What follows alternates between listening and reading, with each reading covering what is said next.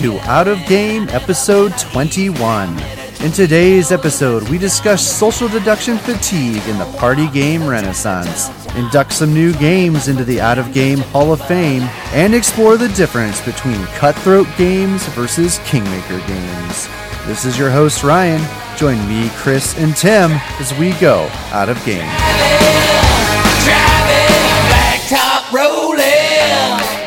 Welcome to episode 21 21. of Out of Game. This is Ryan, This is Chris. And this is Tim and we're still a podcast about board games. Board games.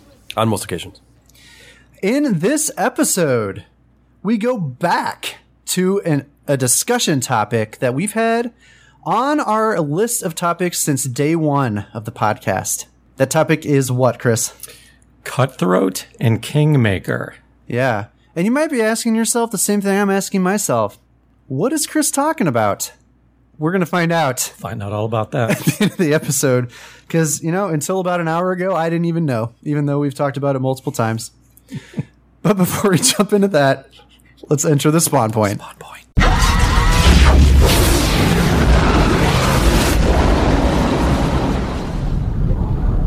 So, who's going to start us off? Well, you know, honestly, I can't stop thinking about Between Two Cities. Really? game. I've I've been thinking about that game a lot. It's not that I loved it or that I hated it. It's that game has an interesting mechanic, but the thing is, I can't decide what I think of it. Okay. that that mechanic it's been kind of riddling my head with is it is it brilliant or is it stupid Working with your neighbor? Is that the mechanic you're talking not about? Not just the working with your neighbor it's the concept of working with your neighbors to your right and left and having your lowest score be your score Gotcha. so if you want you can explain a little about the game Yeah. So, so between two cities, I actually this was a targeted game. What I mean by that is, I bought this for a specific purpose for our game nights, and that was as an alternative game to play to Seven Wonders. So, Seven Wonders is a game that we typically play when we have a half hour and we have seven people and we want to play something. And there aren't a lot of games that can fulfill that requirement. Bang! Well, let me rephrase. There aren't a lot of good games that can fulfill that requirement. So, so between two cities, that's the reason I bought it. And what you do in this game is you're building a four by four city on your left and right using square tiles. Each of the tiles has like a special ability that you know when you play multiples of that type of tile, it gets they score different in different ways, and it's all about where you're laying them down, like the pattern or the amount in your city. But what's interesting is you're building a city on your left between you and the person on your left, and you're building another one on your right between you and the person on your right. And when you cooperatively cooperatively, yeah. So you draft tiles, and then you and and you with the person on your left, you put you both put those two tiles down in the left city. And then, like Chris said, at the end of the game, the city, your city that has the lowest score, is your score for the game. So you're trying to make them both good. yeah and I, I for the life of me i can't figure out if i like it. It's i've gone back and forth. I mean i didn't win at the game. In fact i, I think i might have had the lowest score. Well i must have shared it.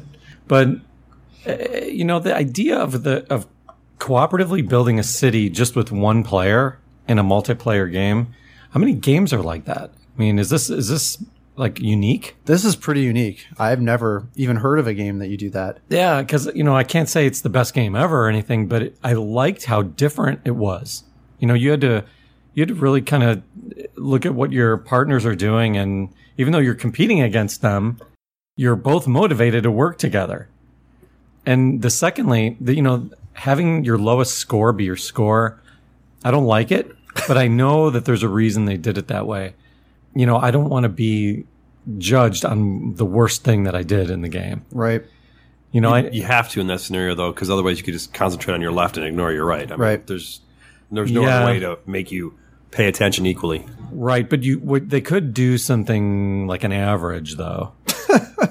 I mean, it's not that bad of an idea where you're still motivated to do well on both of them. It's not like you you want to drop one of them and exceed in the other cuz you're going to be averaged down. So, Maybe they did it for simplicity. Because if you look at those two scoring methods, taking your lowest is much easier than figuring out an it's average. easier but it's a little more painful. So there actually is a precedent for this. Uh, there's a designer, Reiner Knizia, the doctor. And by the way, in a future episode, I might talk about why I have a problem with this guy. but he's a very I have a lot of problems. He's Dr. people. Reiner Knizia. He's designed a lot of very well known games, and this is like a common thing in a lot of his games where you're you'll be building multiple things. There's no you're not working with someone, but for your own personal score, you'll you'll be like the easiest way to explain it is like you have multiple tracks you're going up, but your final score is your lowest track. So they they kind of call it the Knizia scoring method because Okay. he kind of so uh, that's kind of a precedent. But I think Tim's right though. In this game, you have to do something like that, otherwise it would be broken.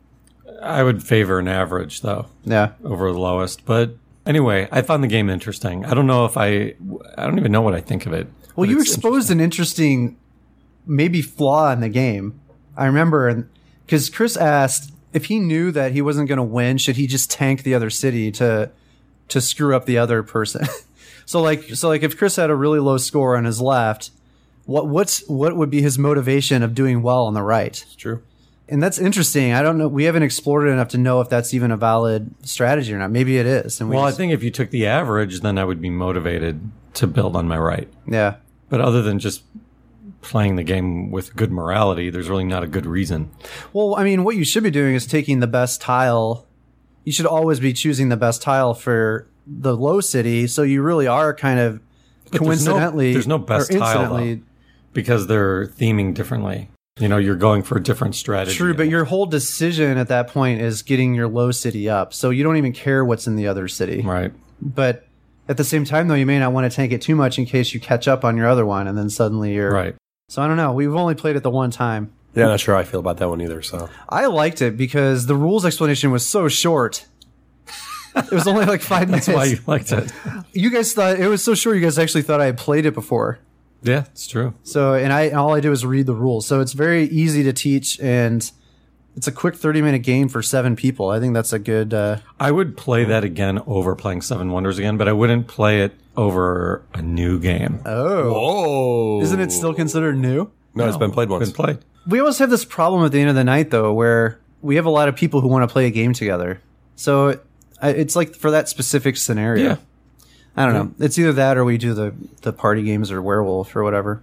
Yeah, I'm, I'm starting to check out of uh, code names or code words. Code names. Code names. Code names. Wow.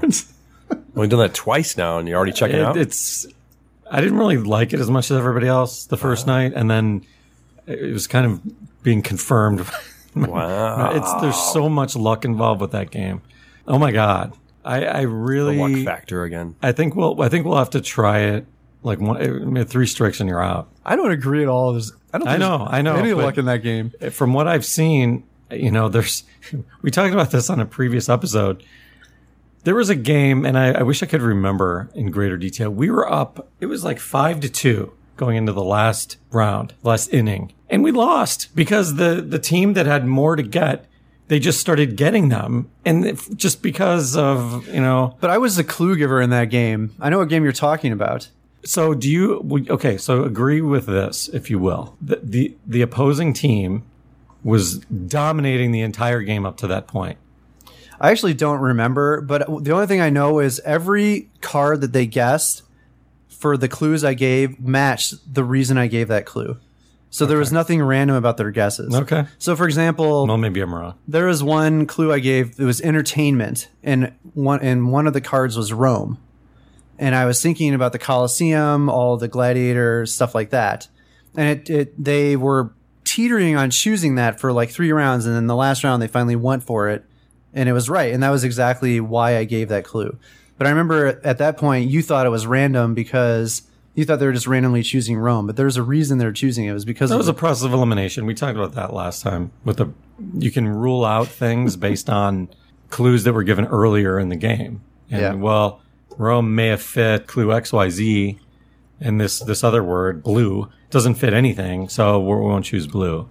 okay. And then there's there's Is that random though? Because at that point it's that that in particular is not Okay. But what what happens is okay. So here's here's really the, the the whole gig. When I win a game or lose a game, I like to know that that is just. In other words, so if I if I lose a game, I, I'd like to know why I lost and feel like okay, that makes sense. I learned something new that can make me better at this game next time. Or maybe there's an aspect I hadn't considered. A lot of times when we play with Tim, he'll expose maybe a, a strategy that I haven't thought of. And I'm like, oh, can, at least I learned something. I lost the game and, I, and I'm a little better for it. With code names, I'm winning the game. Not, not every game, but there are games I'm, our team is dominating the game up until the very end. And then because there's like this desperation, you know, it's like you have to take the long shot. Yeah. You have to throw the Hail Mary because you're down. You know, you're afraid that the other team has only got two, one or two guesses left. And so you, you have to go for it. And there's no way you know what you're doing. There is deduction for sure. And there's process of elimination, but the act of desperation involved at the very end to like, we're, we're like comfortable. And then all of a sudden we, we lost because there's this chain. Now for the other team, that's fun. I get why that would be fun because, you know, you're, you're getting killed all game and then you, you kind of band together and using a little bit of, of rational thinking, you're, you're knocking out the, the, the words. But it, it, there's nothing that I'm taking away thinking, oh, I can, I can be better at this game. Here's what you should take away. You shouldn't play it safe. And a lot of times you play it safe by only giving like one or two word clues. That gives the other team an opportunity to come back with a Hail Mary. So I think the thing to take away from code No, as the agree. spy master is you should always in my mind I'm always There's not enough chances to chain the words though. Like you sometimes to you just can't you have to be it. creative. That's I understand that, but sometimes you can't do it. You can't chain, you know, uh, like two words have nothing to do. There were times we did it, that is random. I'll, I'll admit the, the one random thing in the game is sometimes the clues match. but you know, honestly, if we have a big lead, we did get risky. I mean, we wouldn't have had a huge lead without or the other team that. did bad. right. But either way, we're like out in front. If we have four clues left, we're not, I'm not going to go for four when you guys have like six Yeah. left. I'm going to go for. Let, us go to the arbitrator. Is that, is that a word? Yeah. Tim, Yeah. the arbitrator. Is uh, code names too random, or is it involves skill? Here's the softball. I, I believe it would be skill more than luck. I love having Tim on the podcast. I mean, there, there's some definite times when you're just guessing, but usually the guess is founded. It's not. I'm picking. You know, there's never been a game where I've just picked a random card. I've always picked a card, being given a previous clue and trying to make that bridge that I didn't make earlier in the game. Right. So it's never just I'm gonna pick blue because well, just cause. There's always some thing that's leading me to choose The a card. assassin makes you not do that. That's probably why it's in there. It's so people don't do make random guesses. So there's, there's always a reason I'm picking a card. It's never just a random guess. So here's the thing though about Chris. Wow. Chris Chris has a a I would call it a it's like a superpower. Chris has a superpower where he like figures things out that no one else can see. So maybe in like 5 years we will be we'll be convinced. There's something maybe that Chris is seeing that Tim and I aren't getting.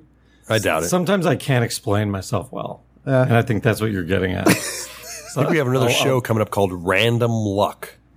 Yeah, we will have to talk about the random thing some more.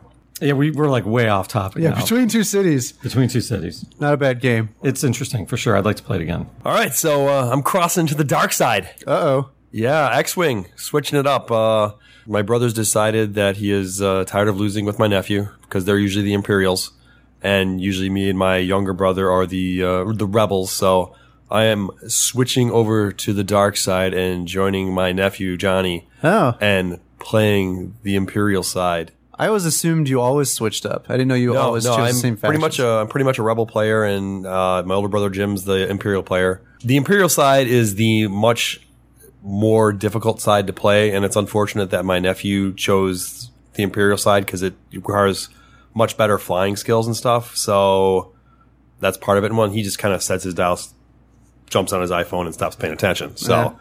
Have to get him engaged more. So now I will be his uh, partner and nemesis, and hopefully uh, bring some more wins to the Imperial side because it's been a rout for sure.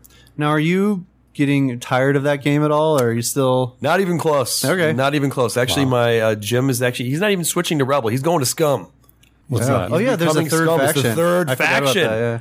There is three factions now. So now there's this kind of bounty hunter faction that they call Scum, and it has some of the Rebel ships, Y wings, Z95s, but it also has some Imperial ships. It's got the fire spray, and then it's got a whole bunch of new ships. They got a bunch of the uh, bounty hunter ships from Star Wars coming out, Bossk and Houndstooth, and you know everyone's ships. So yeah, it's not even coming close to stopping. Having Okay. lots of fun. The only problem with that game is the amount of stuff that is with the game. It's like you, you could get buried in counters and cards and ships and stands. Is it because you're buying all the expansions? Because isn't that your fault? part of that, but you just even just to come play the game, you know, you need your focus tokens, your evade tokens, your damage tokens, and you know your your pilot cards and your upgrade cards, and your it's just there's a lot of stuff. I would have it very well organized. So you wouldn't even notice You know what? that. What I should do is I should just drop you a box of this stuff and see what you come back with as an organization method. You know what's Because sad that would be very impressive. is when you said that, I actually got a little excited. Wow. Because I've, I've got I've got containers that I buy from Chessex. Okay. for the ships that organize them very nicely. I've got another Plano container that I bought from like Michaels or Home Depot or something Michaels. that does the cards, and then another one that does the chits and the dice. And So you've got it all organized. so, yeah, but I, I got to bring like five containers to, Yeah. to play a, a single game. That's a problem. Yeah, one it doesn't it doesn't help either that usually when we sit down and play we do 200 points a piece, so we're kind of playing more epic play rather than the 100 the 100 points skirmish stuff. So you know 200 points per person, so we're having a 400 point game per side. So they take about three hours to play. You need like a giant tackle box. Wouldn't that? it just doesn't seem to work nicely. No. Hmm. That's probably where I would start looking. Yeah, no, I, I've, I've looked at the tackle boxes. The Plano seem to be working. The Chessex boxes are great for the ships. The the one Plano box works perfect for like the counters and the stands and stuff like that. But it's, it's just oh my god, there's just too many pieces. I want to do an episode sometime on game organization. I see that sounds interesting to me. Like I would want to hear that. Uh, I don't know. So you need visuals for that because you're trying to describe how this stuff's gonna be put in. Well, little what I would describe is all the different things I've found as a gamer that have worked because I've experimented a lot with organization. I've got some good tips. so I think there's other people out there like me. Actually, I know There there, probably are is. There because there's a whole is. market for board game inserts people buy for specific games. You and Nathan could probably. Nathan's really big at the containers too. Yeah, he is. It's like I think you two go into the container store and like I think I edge him out a little though. you. I think you do. I'm a little annoyed with Yeah, his system yeah. sometimes. One also updating bathroom construction has Oh. started. What what's uh, So, been accomplished? Exciting. Oh yeah. So what, right now we're just working in the shower area, got the bench built and that kind of stuff. So uh, next one is I think we're going to be getting the exhaust fan in and uh, maybe finishing up a little bit of plumbing and get that whole thing drywalled. Wow. Nice. Did When's some- the did toilet some going in? electrical? The toilet's downstairs. Because we don't have any females It is sitting there. game nights. That's true. we do just not need want to studs. watch you through studded walls. no, that that we can put up one of your wizard paintings to block to block. yeah, that would, that's not a showstopper. there would Is it? there would still be the tinkle noise. You can bank it. You're skilled. I think we'll wait till there's walls and a door. Okay. if we record in the basement, we will wait. Yes. Yes. So for me, I uh, have a confession to make that I think maybe has been evident, but I just want to make it official. I have social deduction fatigue. Interesting. I uh, am losing. When did that happen? Wow, the werewolf has Yeah, been tamed. When did that happen? Was it the one night vampire? It was before that. It's been happening for a while. Like I've been getting tired of One Night Werewolf, but I thought maybe playing other games would fill the void. uh, That maybe it was just that game, but no. I think even at um, Gen Con, like when I was getting annoyed in that witch hunt game, and the I didn't really have fun. Looking back on it, Didn't you play at Origins? no, Because you said you got lynched for the first time. no, that was at uh, BGG Con, Right, right. and I didn't have fun in that game either. But that's because you were sick. Yeah. That's because of the chicken nuggets. but it wasn't even fun l- leading up to that point. I'm, I'm, I don't know. I'm losing interest. I think this year's, I'm, I'm going through a, a change. Like I might not even want to play Dead of Winter or Shadows over Camelot like all year. I, I'm okay with that. Even though the expansion uh-huh. sounds like there's an expansion coming, I might want to play that for Dead of Winter. But I don't know. One Night Vampire was just okay. Why though? I think it's just, I don't know. I, I, Is it because you like other mechanics more? you know, here's what it is actually. Once I started playing code names, I feel like it it occurred to me that there's better. That there's other style of games that could fit that same niche that same time frame, like in the game nights, that don't have to be social deduction games. So social, just not social deduction. Yes. So all the one night games really end up but, being the but same Camelot thing over and isn't over. like that. yeah, Camelot and Dead of Winter though are kind of similar. I don't. Yeah. I don't think Yeah. the hidden element is. You know, the whole point of that game is not to figure out the hidden element more than to complete your personal goals. Whereas, Uh, you know, the werewolves, it- your whole job is to figure out who's a werewolf. And it might just be that we're always the same group. Like I mean, playing the same game over and over and over with the same group. I just feel like it's we're always doing the Well, same we thing. haven't played that in a long time. Yeah. But even like Spyfall. So this is what I what I the point I want to get to actually is I kind of feel like I want to shift from social deduction to there there's what been recently what I would call a party game renaissance. That's what I'm going to term it. Where party games are being released, they're social games that are they're like gamer versions of old mass market party games. So Codenames is an example. It's like a gamer version of Password, right? Right. Uh, there's a lot of other ones. Like uh, there's a game called Concept, which uh, you know how charades is annoying because you have to get up and like, make a fool of yourself. yeah. So The whole point. so concept is like it's like charades, only you play it on a board and there's no acting. Uh, there's a game called Pictomania, which is the same designer that did Codenames, and it's like a Pictionary remake. So what's the difference? It it's it's like a gamer version of Pictionary. So I'm drawing at the same time I'm drawing, I'm trying to guess your drawings. So you have to draw and figure out what other people are drawing. You're all doing it at the same time, and there's like a point system and everything. Interesting. So they've they've made all these games have been coming out, and there's a lot of them. And I think that to me right now, those are way more appealing than playing like getting another new social deduction game and playing that. So I've been really interested in these kind of party game, new newer party games that have been coming out. Kind of want to bring those to our group. Wondering what you guys think about that. If it's like code names, I'm not that high on it, but I would try it. You know, it's I know I can see the renaissance happening, mm-hmm. and there's like there's more of a crossover between like the lightweight party games that are just for fun, and then like the hardcore games. So these crossover games could be fun to try. Yeah. The Pictionary one is kind of intimidating because I can't draw. Yeah, that's the great thing about it though, because everyone has to draw and guess at the same time. Yeah, So it levels the playing field. interesting. And another one that has been out for a while is called Cash and Guns. So this game is hilarious. I think I've talked about this before on the show, but it actually comes with foam guns that you point at each other. And but there's like a set collection thing. So you're it's like this game I think people describe it's like the end of Reservoir Dogs. You know when they all have their guns pointed at each other? Yeah. It's like that in a game. You're like you're all pointing you go one, two, three, and you all point your gun at someone. And then you could be shooting a blank or an actual bullet, and you only have three bullets to shoot the whole game and you have you have a certain amount of bullets you can take before you're out of the game. But basically, everyone who doesn't get shot gets to take a card from the middle, and then you're trying to get sets of cards. But the thing is, when we all point at each other before you reveal whether or not you're actually shooting, everyone has the opportunity to duck, which means they have no chance of getting the card in the middle. So someone could be pointing guns at you, and you don't know if they're going to shoot you or not, and you're trying to, you're not sure. So you can duck or stay in. If you stay in and you get shot, then you don't get to take a card. If you don't get shot, you get a card.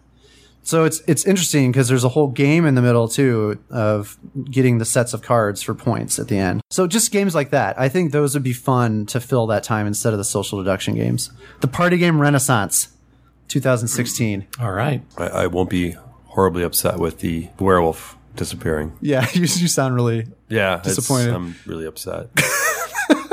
We haven't played that in a while. That was a putty moment right there. Yeah, no, it's, it's I, it- you know the social deduction hit me a while ago. That's just like, oh god, I don't care who you are. I just want to play a game. Well, I think that's it for the spawn point. Time to move on to a listener question. Dennis Hoyle, once again, we have a question from Dennis, and here we go.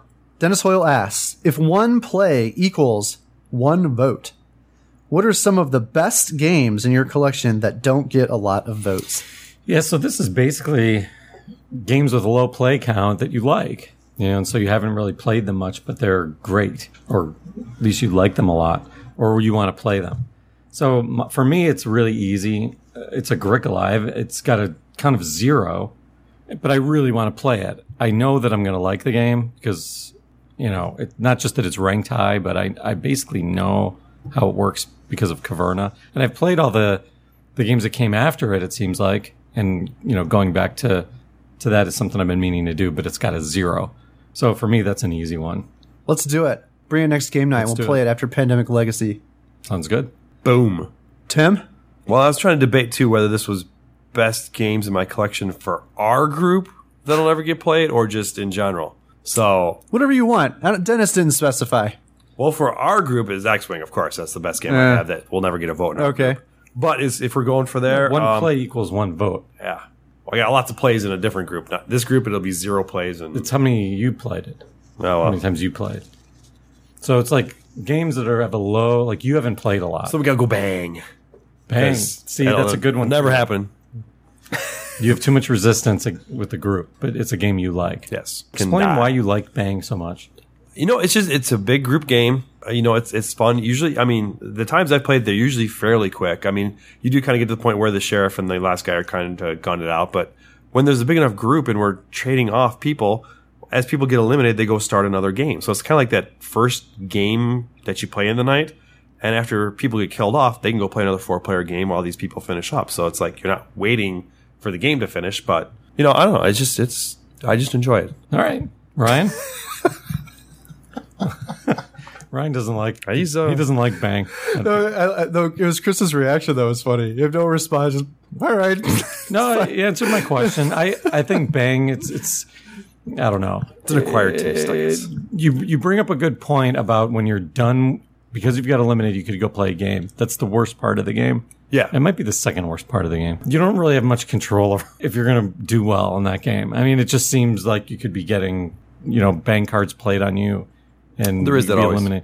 You know, it's it's got a little bit of the the code names problem. I'm starting to think the like the random player, other player randomness issue might be a bigger issue for you than the long Bang- turn issue. So no, but like Bang, Yeah. no, it's not. It's not because I like Colt Express, which is very heavy in that. You know, and even Bang, I think you hate Bang more than I do. If a game has a high element of chance, it doesn't mean it's a bad game. You just need to go into it thinking, you know, I'm not going to come in here with a killer strategy and win because you you do that and Well, you're yeah, be it's all depends on card draw and that kind of Yeah, stuff. I mean, so- it's it's yeah. it's the whole lightweight thing. It's it's light, it's fun, it's not heavy, and you, you have to go into it thinking it's okay if I lose. I'm just having fun, you know. And then you're playing your bang cards, or you know you're you're getting punched in Colt Express, and you have to just roll with it. And it's, it's not like uh, some of the more intense games where you've got a heavy strategy you're implementing. So for me, I have three. Should be expected. Of course, First one is Caverna. I'm not going to belabor the point. well, it does have one play, one vote. Yeah. Well, I played it twice because I played it one time uh, BGG Con the year it came out, and then I bought it later and played it one time with you guys. So I played it twice. how many hours was that game? The other one. It was about the same. Yeah, I was just curious because those games tend to be long, and I wasn't sure if it was just us or if it gets faster with time. No, well, I think if we played it multiple times, it would get way faster. Once you learn the tiles and everything, and you're not fighting the rules. I never really got over fighting the rules, even even after two plays. The clickphoria hasn't happened yet. Really? Yeah, That's why you want to keep playing. Yeah. That explains it. seeking that mountaintop moment. Mm-hmm. Second is a game called Through the Ages. So this is an, a great game that I've actually played a lot online on Board Game Arena, but my copy of it has only been played once, and the reason is that it takes six hours to play. And it's really, you really only want to play that game with three people because turns are really long. So it makes it perfect for an asynchronous online game, which is where I always play it. But actually sitting down to play the board game version of it, it's not, it's like an event game. You have to schedule a game day just to play that game. And then the third one is Targi. Targi is my favorite two player game. And it's a con- it's mo- it's a more complex two player game, and I just don't have a scenario where I can play those. Esther doesn't. I mean, she was okay with it. She'd probably play with me, but she wouldn't enjoy it as much as other games. So I don't I don't try to play it with her. But I love the game. It is the it's the best two player game. I'm just gonna say it.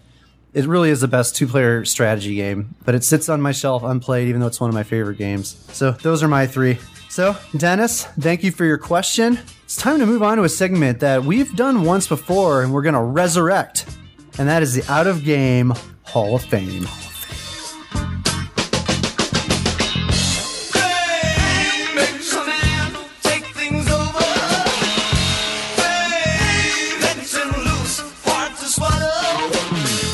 So, the Out of Game Hall of Fame, just to remind everyone, we are going to list a game that we would put in the ha- in our own personal Hall of Fame. So, this doesn't necessarily mean that it's an amazing strategy game or an amazing game in a, in and of itself. It's it has some meaning to us that causes us to put it in our personal Hall of Fame. It's almost like you have a soft spot for this game. Yeah.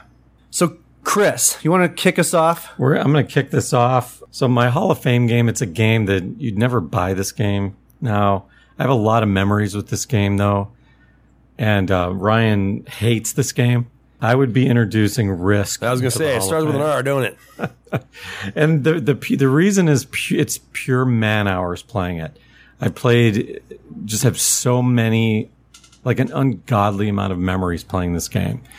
And I know it's like by today's standards it's not what it once was, but I would enter this in it's got to be in just based on all the all the epic battling we've done. It's definitely in a hall.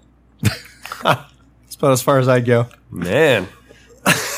Not encouraging words. You know what? You know what's great about Risk is that you're like dominating, you're about to win, and the game's almost over after six hours, and then your two annoying friends team up against you, and they come after you for another six hours, and then you get a match, and you go back at them Oh, yeah. for yet another six hours. No feeling like that. Yeah, Sounds that's crazy. amazing. It is because it's epic. it is epic. It is epic. Epic stupidity. Epic fun. Sentimentality. You know, I it has a know, lot to do with it. I play a lot of Risk. You know, we played with house rules that I think made that game a little better. Oh, When we had, we called those uh, those big ten spots megas. When we had too many megas on there, we would, you know, like one roll would represent multiple armies. So mm-hmm. that way you, you wouldn't have like the six hour games because we wouldn't want to do that. So there's ways around the, the time length problem. And we also had a house rule that the defense can wait to roll their dice. You don't roll at the same time. And so that made wanting to like go after people a little less appealing because defense had a little more of an advantage. why is waiting an advantage? Why is that an advantage? Because I, I, I get to roll your, I get to watch your three dice. right? And if you have a couple sixes, I'm only going to roll one. Oh, I get If you have a bad roll, I'm rolling two. Gotcha. I understand. So just that little tweak made change the game quite a bit in, a- in, a, in a way that favors maybe being a little more strategic with what you're doing and not just haphazardly attacking people. Yeah. So this might surprise you, Chris. If if the legacy thing goes well, I kind of might want to try Risk Legacy. All right, I need to brace Whoa. myself. okay, I didn't faint. I almost did. So the reason is that they streamline the game of Risk, so it's not normal Risk. It's it's completely different version of Risk that can be played in 45 minutes to an hour. Okay. So that's the only reason that I'm willing to give it a try. Well, plus the legacy thing seems pretty interesting. Yeah. Okay. So we'll see because we've got Seafall, which we talked about last episode, mm-hmm. and Risk Legacy, which is like the original, but people loved it.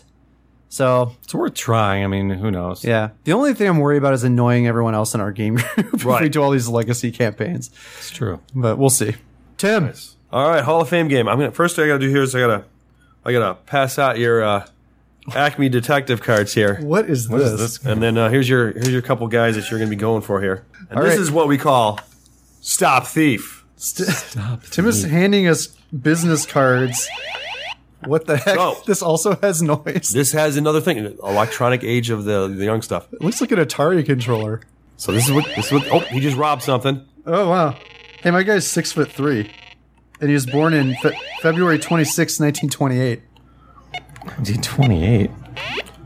I was born in. So what are you doing? This is the, this is the criminal. So there's there's the board is basically you got four quadrants. Each one's a building, and there's a thief. okay. and he's going through and he's walking through the buildings and robbing jewelry stores, this, that. So uh, you can get a clue to see where the guy's at, and then you got to move your little detective piece over there and then try to get to him. And then if you know, based on what he's done, you know, you hear step, step, robbery, door, step, run down the street, and try to figure out where he's at, and then you try to put a little arrest on him, so you can like hit the arrest, and then you sit, you punch in a quadrant and then a space which has numbers on there, and the cops come. Wow. Oh, and we were wrong. We didn't find him. Uh, So, but then you can do things. You can get a tip, and tip's really not a tip. It's like the guy's here, so it's it's like a finger pointing right at the guy. okay. So if you can get to that square in time before he moves, you can try an arrest on this. And hopefully we'll get him this time. Okay. little gunfight ensues. Nice. Oh, he got away. so now he's, so now he's walking. He, he opened the door. He just robbed something again. Brash man. Opened another door. Took some more steps. More steps. So you have to listen to all this and figure out what's going on. Now on. you got to figure out from where he was and just did all those moves and figure out where he is now. wow. And then there's a, there's some cards that you know you can get tips and you can do things, and then you know basically every time you catch a criminal, you get the uh, amount posted on their wanted card, and you keep playing over and over again. For example, Hans Off, the pickpocket, is worth nine hundred dollars in reward. Yes, The name is a pun. It is. I also have the brain, thousand dollars. Nice. You got Ruby Diamond, the jewel thief, and Emil Donovan, the cat burglar. okay. There's a whole bunch of those, and me and my brothers used to play this all the time when we were younger, and So once again, Tim busts out a game from the '80s Oh, that yeah. we did not have any prior knowledge to him owning. and Right. did you notice the fingerprints on the back of all the criminal cards? Wow. So they've already been fingerprinted. So this was one that yeah, me and my brother used to play all the time. My dad brought this home, had no clue what it was, and we have played the tar out of it, and it's amazing. It's still in good shape and working, but it is, and it Wow. goes back to that electronic intro to games. Yeah. Interesting. Is that worth playing? Should we play it sometime? Um, it's probably something I'll play with my kids. I'm not sure that it's Yeah? uh, I don't know. I'm thinking we still need the Dark Tower you, know, night. you know, I've had that downstairs for a while now. There's some new. Uh, this is like this is a topic for a future episode of technology and board games. Ah, yeah. So maybe we should talk about some of these old games. This is the then- beginnings right here. That's where it originated. So for me, a game I mentioned last episode actually that I'm going to induct into the Hall of Fame, and that is Munchkin. I would say Munchkin. It's the it's probably the second quote unquote hobby game that I was got into. First being Axis and Allies, but we would go to conventions just to do role playing in Munchkin. that was when I was living in California. Played a lot of this game. I used to volunteer for Steve Jackson Games, ran the World Tournament. Have a lot of good memories playing Munchkin. I remember one time Esther and I actually visited Chris uh, when we were living in California. We stayed for like three or four days at his house, and that whole four days, I remember we played Munchkin like over and over. That was when I was really into it. That was probably the first time Chris and I, thinking back on it, ever played a board game together. Yeah, if you count that as a board game, because that was pre Magic. Yeah. So yeah, it was a. I mean, I guess it's a card game, but so yeah, Munchkin. Munchkin. You know, it's still a decent game. It's worthy. Yeah, worthy game. You know, it's time for. Uh oh. Fake it till we make it. To be a great champion, you must believe you are the best. If you're not, pretend you are.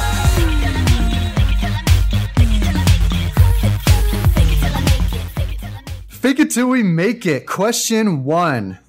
It's an interesting question. How do you deal with a child who is a sore loser? How do you help them overcome this? It's isn't it? It's with a leather belt. Oh. no, seriously. So, like for me, I'm pretty good with kids. I you have to engage them and communicate with them. As as lame as that sounds, you know, like tell me what happened. You know, why are you upset? Try to connect with his reasons because there there's a reason for it. Either uh, he got pummeled, like legitimately schooled, and doesn't like it, like it's not pleasant, especially for a child you know, or else it was like, sorry, it was like a, like a Codenames problem where he didn't deserve to lose and then he did. And he's like, what just happened? and he's complaining. So you have to engage him, figure out, explain to him why he lost. What can you take away from it? Make yourself better the next time you play. You're not going to win every time. Those kinds of things. You got to let them, with kids, you have to let them express why they're bothered by it. Yeah. And then once you do that, you can you want you you don't want them to be disenchanted with gaming either, because that can happen if you're losing a lot. And so you you you know talk them off the ledge, and you know help them to get back into it again and maybe learn something. Yeah, I, I kind of have this problem with Samantha sometimes too, because and actually I have the opposite problem too. Is when she wins, sometimes she like gets really, oh, I won, yeah, yeah, yeah, you know, blah blah blah, and so it's like you know, Which is probably worse. it's kind of well, it's kind of the same thing because I'm like, you know, Sam, you got to be a good winner because you know what, when you lose, you know how you feel. So when you act like that when you win, imagine how the people feel when they lose. And then when she loses, I'm, you know, I try to sit down and say, look, you know, you can't win every single time. You'll, you know, you'll win and you'll lose and being a graceful loser is just as important as being a graceful winner because you can't win every game. It's not, it's not possible. So I think sitting down, discussing with them, you know, letting them get their feelings out and stuff, and then just kind of explaining, look, this is this is how it is. You're not going to be able to win every game. See what happened, see what went wrong, and see if you can correct that in the next game. Of course, you know, I'm playing like Chutes and Ladders, so there's no way to spin the dial better, but you know, trying to teach her that stuff when she's really young so that she doesn't get to that point. Cause actually I do have a problem with that with, uh, my nephew. He is not happy when he loses. And I think that's why with our X-Wing games, he's kind of disengaged mm. is he's lost so many times. He just doesn't care anymore. And so I've been yeah, trying to, I've been trying to sit down with him and work up a strategy with him to try to play with him and show him, you know, trying to share dials with him and stuff like this, saying, look, this is what I'm going to do because I'm going to try to do this and try to get him involved more into his decision making so that when he loses, it could be like, look, you know, this is what happened. This is why we lost and just chalk it up. We figured out something. Let's try it the next time. Yeah. The main reason games are fun when you think about it is a series of choices that you make yeah. determining a win for you. Like it leads you to a victory. That's a very rewarding thing. And yeah. if you play so many times in a row and you're, you don't have that, like you're, you're making choices, but you're not winning, that could be discouraging. And then the end result is you end up not wanting to play games, which right. is, you know, that's not, that's not good. You know, you have to have the joy of gaming. You don't want to lose that. And so you, it's, it's tough. It's tough to, to manage because you want them to continue to play, but you have to accept losing. Yeah, and this is the biggest thing is getting them to accept the fact that they can't win everything. And right. It's just not going to happen. And just, but you know, you can't you can't like admonish them for doing it either because if you go hard on them with that, then it kind of turns them off even more. You got to kind of handle it with kid gloves and try to find out the reason why they're so upset about it. And you know, maybe, maybe it's a stupid reason that they're upset, but just be like, okay, you know, I understand. You know, you know, maybe next time you'll win. You know, I won this time. Yeah, I, j- I just find that letting them get it out of them, like why, yeah. validate what they're feeling, is frou frou as that sounds. You know that you know they did they did X, Y, and Z, and I did this, and then they they still beat me. Like just let let it out, validate that you're right. That that sucks. Yeah, and it's okay to it's okay that that sucks. You know, you you didn't win that one. You know, but uh, now you know maybe what they're going to do next time you might might have learned something. But yeah, you know, lose, losing too many times in a row, we've all been there, except for maybe Tim. And uh, you know, you want to make sure that you get back on the horse and try it again. Yeah.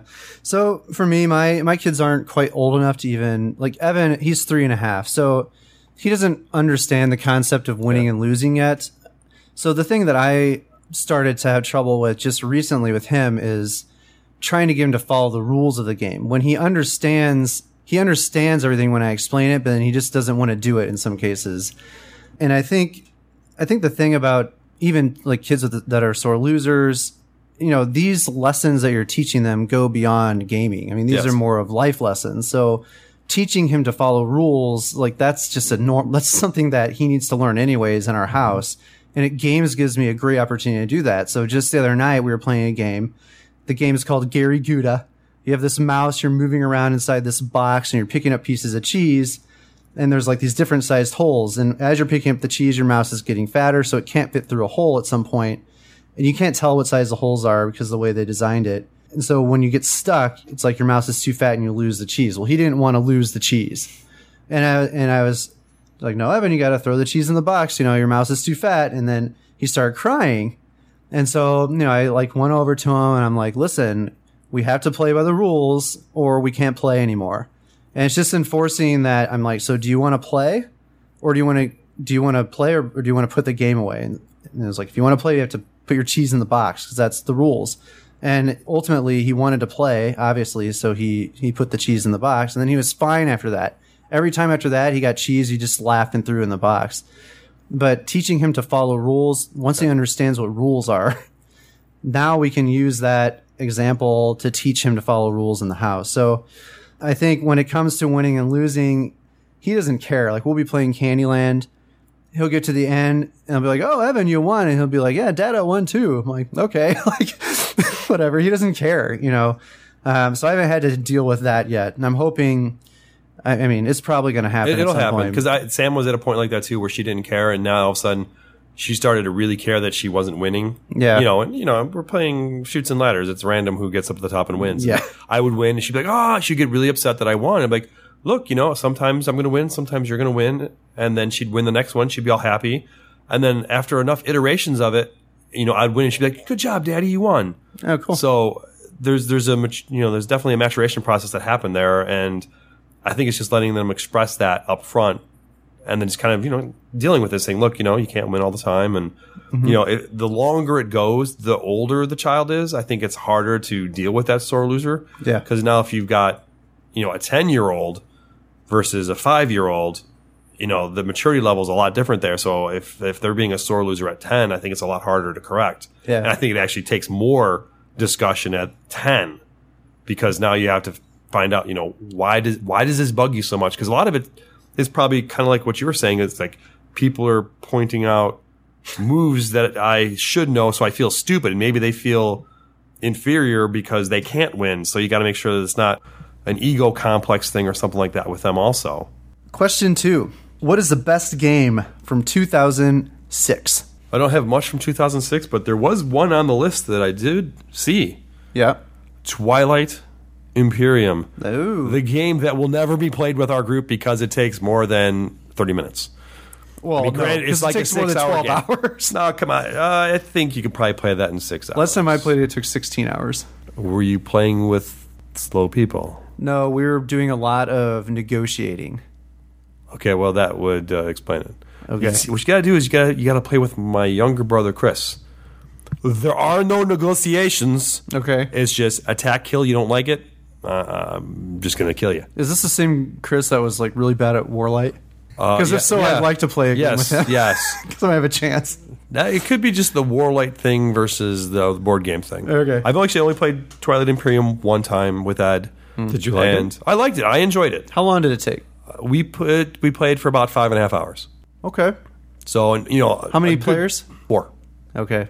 I think we played with max player count when I played, and it was like uh, literally people would walk into the other room and like have diplomacy sessions. Like I would take James, like James was in the game with me. I would take James in the other room, and we would make a deal about whether or not we were going to attack each other.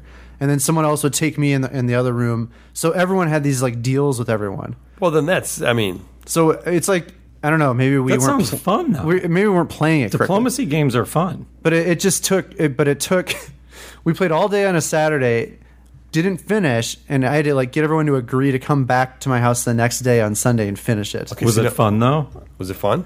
Yes, it was fun. See now what you have to do is you have to get it with my buddy Jay, who plays like Third Reich. But literally these games they play on a Saturday. Okay. Usually for eight to twelve hours on a Saturday. So he's doing like these are like war games. Yes. Okay. And then they will do this for the next six to eight months. Yeah. So these games take them months to play, eight, 10, 12 hour sessions per play. Yeah.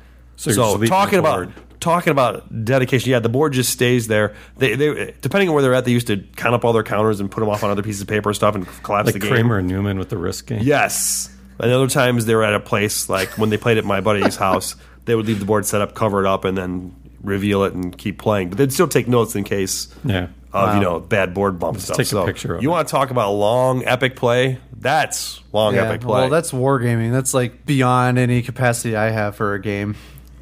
Uh, that's got I like diplomacy that's got games though. some Those are the bone. okay. I think all the, the, the things you're talking about negotiating that that part that, that can be fun. Well, I didn't say it wasn't fun, but It makes it long. it's like again, it's just like I was mentioning through the ages, which coincidentally is my game from 2006. So That's I'm not a good gonna, segue. I'm not going to talk about it a ton because I already talked about it earlier. It's a really fun strategy game. Everyone should play it. But yeah, I mean, these are event games that you have to schedule a day just to play that game. And I guess for me, I'd rather schedule a day and play the games I haven't played yet. I don't know. I- I'd rather play an epic game like that than 32 Ultimate Werewolves, three Resistances, four Spyfalls, and three Codenames. That was very specific.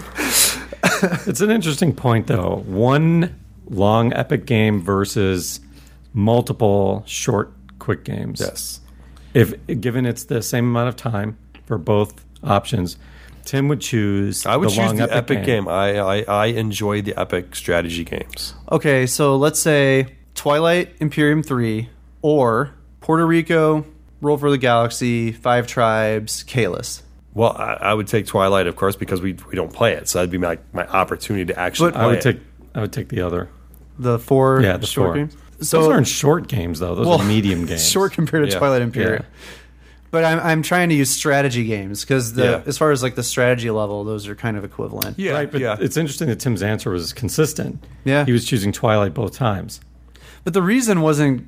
There was a weird reason. Like, let's say we we so so say we play it all the time. It's because Yeah. it's because he hasn't played so, it in a while. Yeah. yeah. So say we play it all the time, and I could either play one game of Twilight Imperium, which I I can't really get a good gauge on how much I like the game, Right. Having only played it a few times, um, versus playing like a Lords of Waterdeep, followed by a Caylus, followed by yeah pick four Dead of strategy Winter games. Yeah, or something. yeah. I guess it would depend on the day. I mean, there would be some days I'd definitely pick the threesome game, mm-hmm. but then there's other days. You know, sometimes just that epic battle is kind of it's kind of fun. You get a chance to construct your army, build. I, I'm a big. I guess you know, like the legacy thing kind of fits into my genre thing because I I love things where you know you play the game and then the next game you've got changes. So it's one of the reasons I love Blood Bowl. Yeah. is you you play that first game and then you can get character prints. So all of a sudden now your quarterback maybe gained a point of dexterity, so the next game he's much better. Yeah. or your guys get so it's it's that kind of improvement. It's the role playing game thing. Yeah. Your character's better the next session you play with them. So it's like that I, li- I like those things too. So I, I I guess those bigger games get you that opportunity to start and build up and you know build uh, this big so, army. a question about stuff. Twilight Imperium then. So, I've never played it. So, is there? I know the games take a long time, but are you waiting around a lot for other people to do stuff? Well, you can if people are you know Even if you're not doing the diplomacy, though, it is this guy takes his whole turn. But do I have something to do while if you're being attacked, you would. But you know if you're not being attacked, then you're probably sitting there waiting for your turn to Okay, come around. I'm out. I this can be with most games, right? I mean, anytime there's something like that where someone's taking some kind of turn like that, unless you're involved in some kind of attack or battle, it'd be like I can't you know, remember- imagine imagine Cyclades, but you're waiting around forever because everybody's taking their turn. What game? it's like oh, Cyclades. Yes, yes. So I mean, imagine that, but you know, you're not being attacked, you know, and the guy takes you know 30 minutes to take his turn. The, All of a sudden, you're gonna hate that game. That's why that game is great. There's really only so much you can do. Yeah. After you've done your bidding, because of your bidding, you already know what your move is going to be for true. that turn. That thing moves right along. yeah, that, that, that is one of the factors that helps them move for sure. so speaking of Cyclades, would you say that's a cutthroat game or a kingmaker game? Should we? Are we going to table talk? Maybe we should discuss that in our next segment, Table Talk. Table Talk. You're listening to the Dice Tower Network, the home of smart people, insightful board gaming commentary, and Ryan Graham. Find out more at Dicetowernetwork.com. So, Table Talk. Multiple times over the past two years of this podcast, or year and a half, or whatever it is, Chris has mentioned the terms cutthroat versus kingmaker. And I've just played along, acting like I knew what he meant. so I figured we should probably clarify and discuss what this means. So, Chris, why don't you kick it off with some definitions and a little history? Sure. So cutthroat versus kingmaker. This is a concept that is in. It's in the more serious games. It's not in the lighter games. Just to define the two terms, cutthroat. That's a mechanic that prevents the leader from running away with the game by giving the players a chance to bring the leader back down to earth. So, just to use Settlers of Catan as an example, because Catan is a game, it's like a common denominator game that most people have played. The robber is a cutthroat element of this game. It allows you to, if somebody's sort of running away with it, you can see the victory points that are exposed and kind of tell who's in head. And you can put the robber on these guys who are out in head in order to give everybody else a chance to catch up. That's an example of cutthroat. So you're you're you're basically allowing the game to extend longer and keep the leader reined in. Kingmaker it's a mechanic that gives a player who's losing the game, player who's out, a chance to decide the winner, i.e., kingmaker. So because they can either go after a player in one way or do something in the game to mess with somebody's strategy by maybe bidding on something that one of the players that's in the running needs in order to determine the outcome, that would be Kingmaker. Now, there's an asterisk next to the Kingmaker. There's an element of gaming which is similar to Kingmaker, but is much more legitimate. Because being a Kingmaker is a negative term. I mean, we've heard this term used in our group, or actually, it was in Warlight. You know, James would use this term in a negative. You're being a kingmaker. Right. It is a bad thing to be labeled a kingmaker because it basically means the game is an asterisk game because somebody else that wasn't in the running determined the winner. And so it's a negative. Whereas cutthroat is more of a positive thing in the sense that, you know, if somebody is running away with it, it doesn't make sense for the group to bring him back in so everybody else has a chance. That's a positive thing.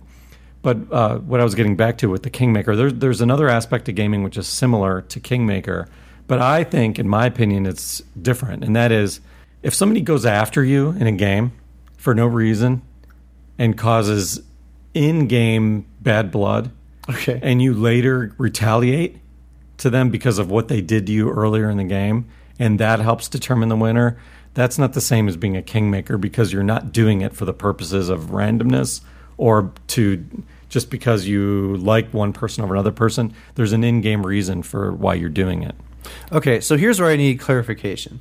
Back to your Settlers of Catan example, also known as Settlers of Catan.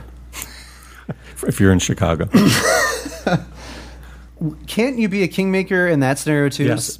So you what, can. The robber example I used is an example example of the cutthroat nature of the game. I think that's why the robber is in the game. You can use it as a kingmaker. If if I'm out of the game and I draw the card or um, the the number comes up as seven or, or whatever, where I can use the robber, and I don't use it in a place that's logical. I, in other words, you know, we've got two people who are kind of in the running for the lead, and I deliberately put the robber in their territory in order to prevent them from doing well. That's a kingmaker move. You're right. You can do that, which is an interesting point of the kingmaker versus cutthroat aspect, and that is is we were going through notes for this podcast, and I was think I was thinking heavily about this concept. It occurred to me that king being a kingmaker and and cutthroat, it's it's less of an, a game mechanic and more of a player mechanic. In other words, it's how the players are playing the game. Yeah, because the same mechanic can be used to do either. It can be. There's some games where it's more difficult to do that, but and another example is Alien Frontiers, where Tim, you are not in this Yeah. game, and you were you had an opportunity to be a kingmaker, Right. And but you realized you're not in this game, and yet it seems like it's a good game for the players that are still alive. So you kind of stayed out, Yep. where you didn't have to do that. No, no, I you didn't. could have decided the winner, or at least influenced it Yep. that's bad and i think that's that's looked at as a negative thing to do and you did the right thing and i think that's that's just kind of a house rule or un, even unwritten rule where you shouldn't you should avoid that if possible So okay, so talking about kingmaker, this is maybe more of just a kingmaker question than cutthroat versus kingmaker. So I'm in a game right now of Through the Ages online with my friends uh, Brian and Aaron. It's a three-player game. I'm losing. Okay, so if I do anything, they're like neck and neck. But there's this element in that game of military where uh, if someone has a weak military, then you can exploit that and attack them and you know take stuff from them or whatever. So I'm going after the guy that has a weak military. are you out of the game i don't know what's the timeline in the game well? is it possible to make a comeback That's the th- and this this gets to my question. At what point is it kingmaking versus just trying to to come back? well based on your description you're in a kingmaker role but i don't know the game if if you have a chance to to win like Well- a legitimate chance I don't know that I have a chance to win, but I could. I then you sh- then you shouldn't do it but I could get second. Why wouldn't I want to get second? because there's only win- Second's just the first loser. Yeah. Well, and I agree with Tim. You you need to let it, it, it ruins the game for the players that are legitimately in it. but I'm in it too if I can get second place. No, you're not. Not if you can't. w- If can you Remember, win the game? No consolation trophies. Yeah, the, there is no your trophy for second, place. I mean, I don't I don't know this game, but like if you're playing uh, uh, Caylus or Alien Frontiers, who cares in, who comes in second? It's did you win the game or not? Hmm. Nobody remembers who comes in second. Well, it's not about that. It's about how well did you do in the game. Well, it seems like you didn't do well Overall And in the game- This particular game, it's you're you're. but you're judging the game on the first half of the game. Well, see, that's the thing. I don't know. Well, this How could- much longer? It doesn't. Well, there's. I mean, there's multiple turns left. I mean, if, there, if there's there's still a good possibility that you can actually do something and come back, then So let's say it was the last turn of the game, and they were neck and neck. Then you I wouldn't do anything. Right. But we're like two thirds of the way through the game. I don't know what could happen if I if I start making a comeback and attacking one of them. I'm not just gonna not play the game for multiple turns just because I Is don't there something think you I can get do first. to benefit yourself without going after them? Yeah, I'm doing that too. But the the military thing, it's like it's stupid not to do it if you can, because you build up a lot. It takes a lot of effort to build up your military. So if you see someone with a weak military, you can you can essentially do things where you're you're basically trading points with them. If I didn't think I had a chance to win, I wouldn't do it Okay. because it's not fair to the people who are competing to win. You're, Okay. you're deciding the winner. Then. So okay, so back to cutthroat versus kingmaker. So an example of cutthroat obviously would be if you if you and another player were low and somebody else was running away, you're both going to not go after each other. You're going to go after whoever's in the lead. So it's just an unspoken thing that that's what you do. Otherwise, how are say, you going yeah, to say this guy's military was still horrible, but both of you were doing horrible compared to the other guy. Why would you attack the guy with the poor military when you both should be ganging up on the guy that's in the lead? right? Okay. So that would be kind of the You know, this is an interesting thing. Now that we're talking this out, I think you struggle with this. With what? with this concept of kingmaker and cutthroat because you don't it's it's sort of the aspect of some as some something is dictating to you what you need to do or influencing you from your strategy It- Well- it's coming from the outside even if it's not a person if it's a concept Maybe. I mean, I don't know that that's really it though. I'm just I always try to do the best I can in the game. So, I'm not thinking about this. that's why it's a problem because it, there are times when you you owe it to everybody playing to to be cutthroat. I, I've seen this in Caylus where you know if somebody's going out in the lead, they're bidding on those the golden tiles toward the end. That's when you jack them with the provost. They're the leader and they're getting greedy. That's kind of what the provost is meant for. But if there's, you know, let's say that um, like you're in last place and you're grabbing it, it doesn't make any sense for somebody to jack you. If if you're, you know, I have other things I could do on my turn. That's being cutthroat is not wailing on somebody who's toward the the rear. But if like Tim was winning the game and he was doing it, one of us has to do it. Like we we owe it to each other to like talk talk that through. You know, maybe I'll use the provost and then you'll use some of your coins to move the provost so that we're kind of equally going after the leader. That's just you that's why that element is in the game. So, okay. I, I guess what I'm struggling with though is your how do we define which games are cuz you usually say that games are cutthroat or kingmaker. It sounds to me though like Some games don't have that in them, and some games do. Okay. But it, you're right. It is it is more the people and the decisions the players are making. An example of a game that doesn't have it is Seven Wonders.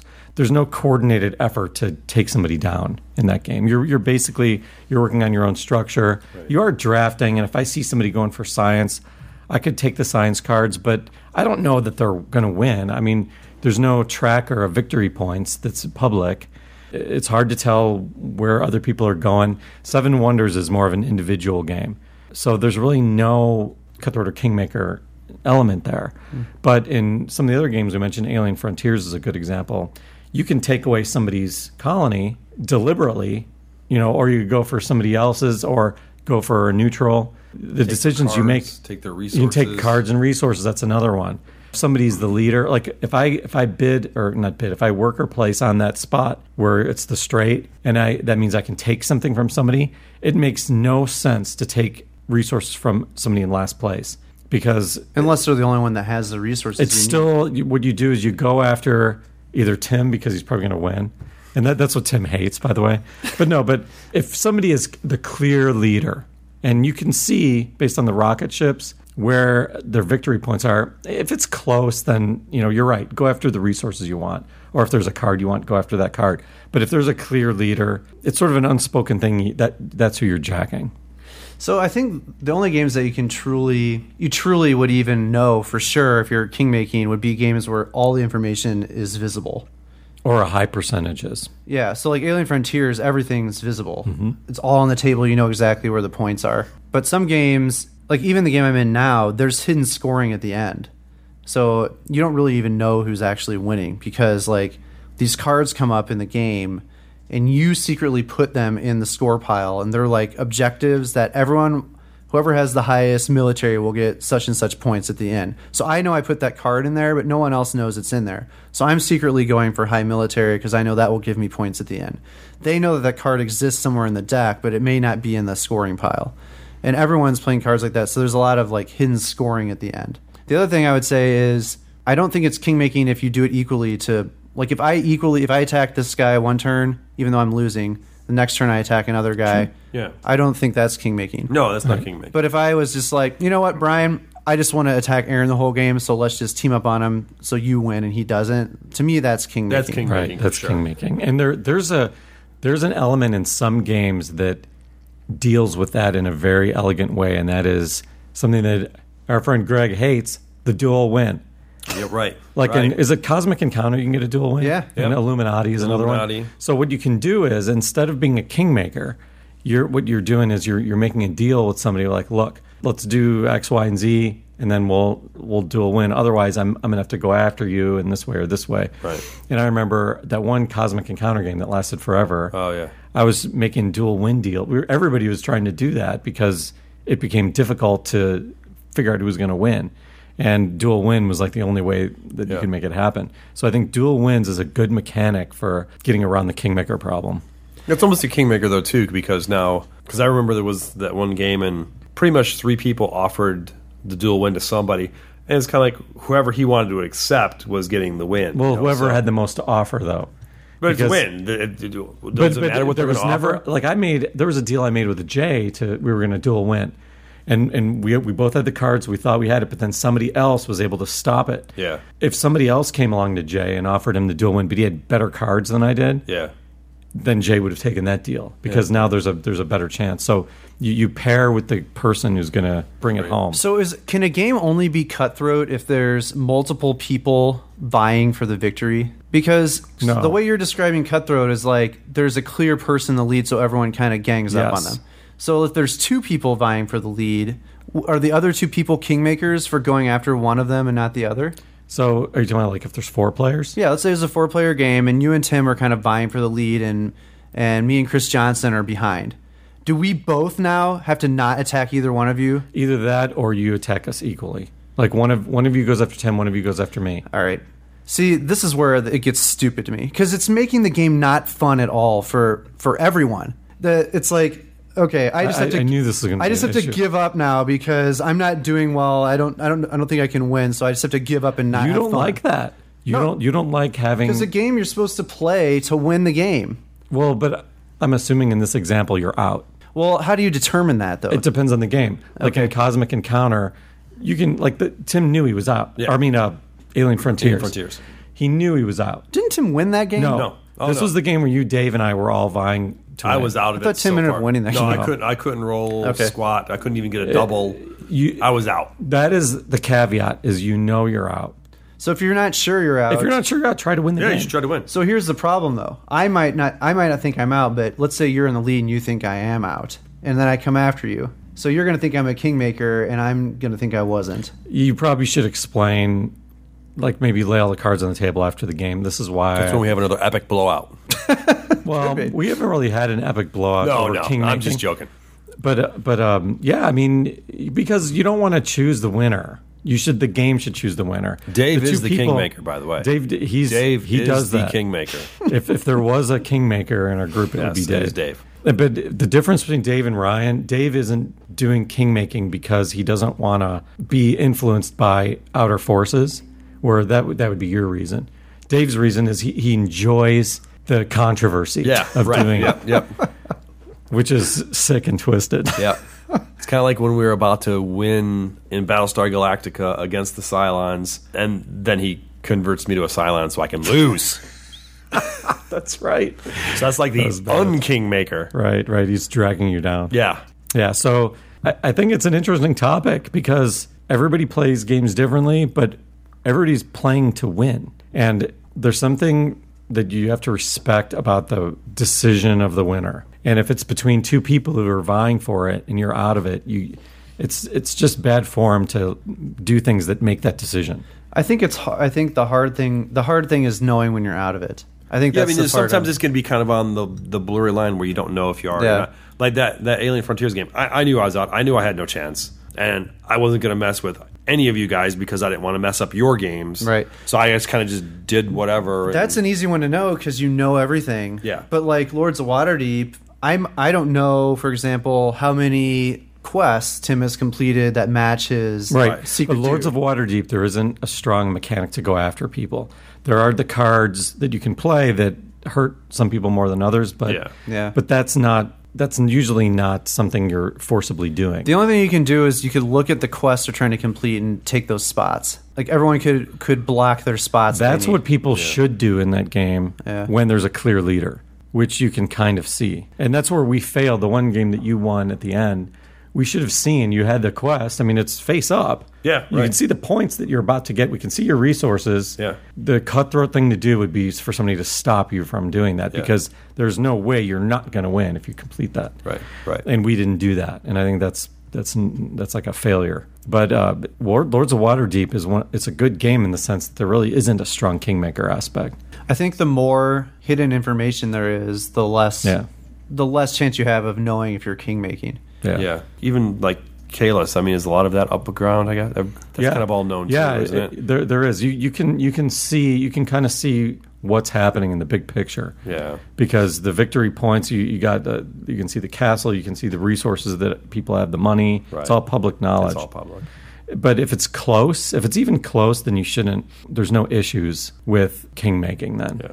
and there's no responsibility for cutthroat either if it's all close. But sometimes you can kind of see people uh, opening up a lead. And the one game, this is a close call where I was accusing you of being a kingmaker with Dave because I knew I had a shot at him. But you were like bent on your strategy, but it was borderline. It wasn't. There was nothing obvious, and plus you you didn't know what I had, and so I don't know. You're right. I think it's got to be obvious. Yeah. And if it's not obvious, try to win. So what should uh, so back to my two and two scenario? Like what should the players that are okay? So your assumption is that you know you're out of the game. Well, there's two scenarios with the two and two. One is the two players behind are are possibly in the game, okay. in which case they are obligated to go after the leaders. How do they do that equally though? They, they have to they have to work together Okay. and say, you know, we need to go, we need to bring them down. This is a problem, and we, you know, the the two leaders are probably snipping at each other. So if these two start snipping at the leaders, they're going to come down. okay. If they're both out of it, then you have to be careful what you do. You you have to either do nothing or coordinate. I'm going to go after Tim. You're going to go after Dave, so that you're not deciding the winner. Again, knowing if you're out of it, that's the hardest thing. I think. Yeah, but but if you're not out of it, you you're obligated to, to do cutthroat then. This is where a long game becomes a problem too. Because if you're out of it in a long game, let's say let's say we're playing Twilight Imperium three, and I was out of it, Yeah. and then we had 14 hours left in the game. That would be horrible. That'd Yeah. be the worst first turn ever. Yeah, that's Is right. there is there a way in that game to like, concede? Actually, I don't know. Actually, that's a good point. And through the ages, the game I'm on, I'm in now, you actually can concede, and maybe that's the reason they put that in because it is a long game and you're allowed to concede. But even then, by conceding, you could be king making because if I'm conceding the game, it could there could have been someone that was competing with me for something, and now I'm not competing anymore with them. Right. So that could even be considered king making. Yeah, So got to be careful with the king making. like the worst example I've ever seen of king making, and I had to like tell the guy not to do it because he was kind of a new gamer. So we had a game day at my house. We were playing Terra Mystica, and in that game, you like you're trying to terraform land around you so that your guy you can expand onto that land. And and this guy had no chance of winning. And what he tried to do on his turn was terraform the land next to him so that it matched one of the leaders, one of the two leaders, so that they could expand into it. And he's like, "Oh, I'll just terraform and for this for Brian so that he can win." And I'm like, "Dude, you can't do that. That's king making." He like didn't even understand what I meant. And then we all, even Brian, the guy he was doing it for, was like, "Yeah, you probably shouldn't do that. Like, you should just just do whatever's best for you on your turn." But you shouldn't like choose the leader like that. So that that was like a horrible case of king making, where he wasn't even doing anything that benefited him at all.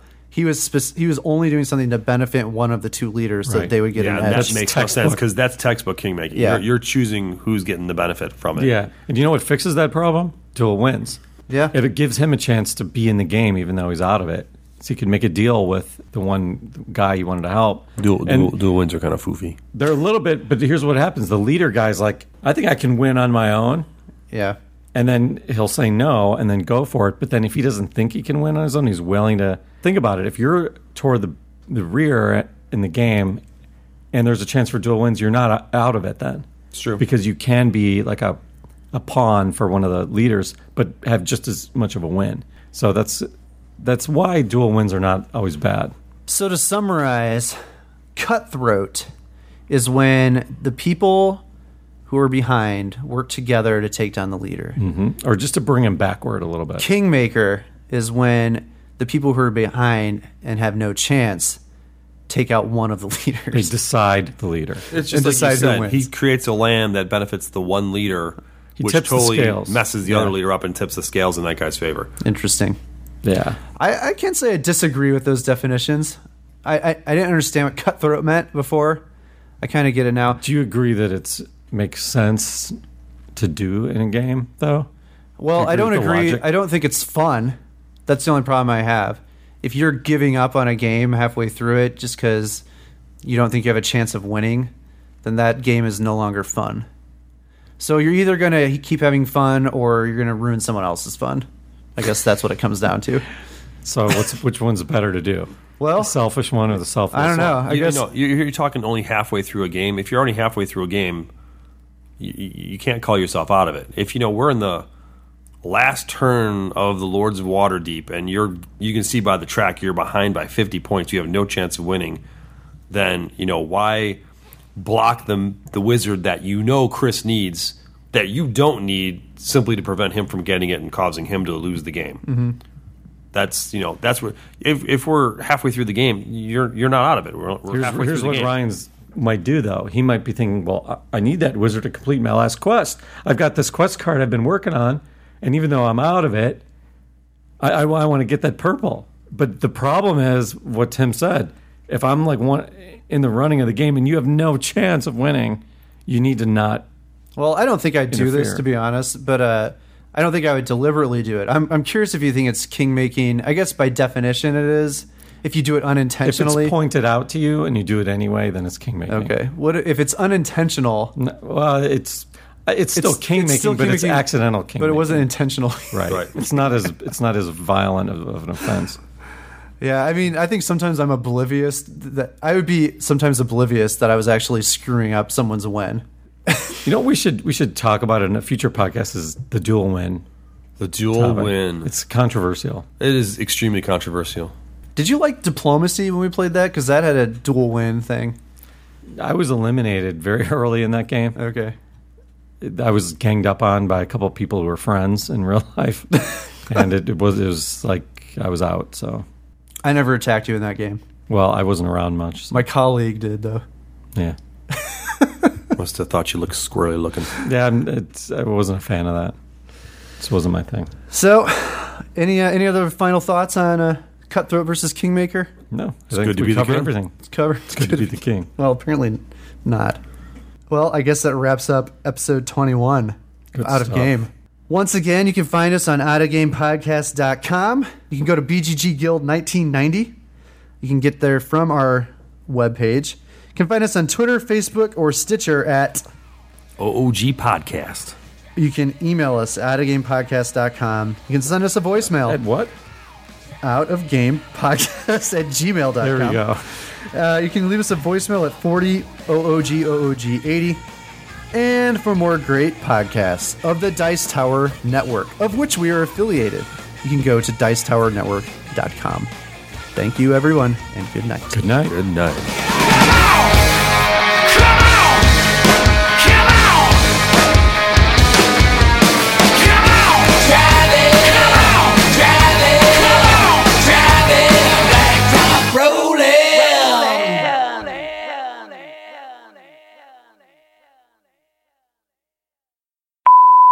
So the air conditioner just turned off Not in the here. air conditioner. it's What was heaters. that?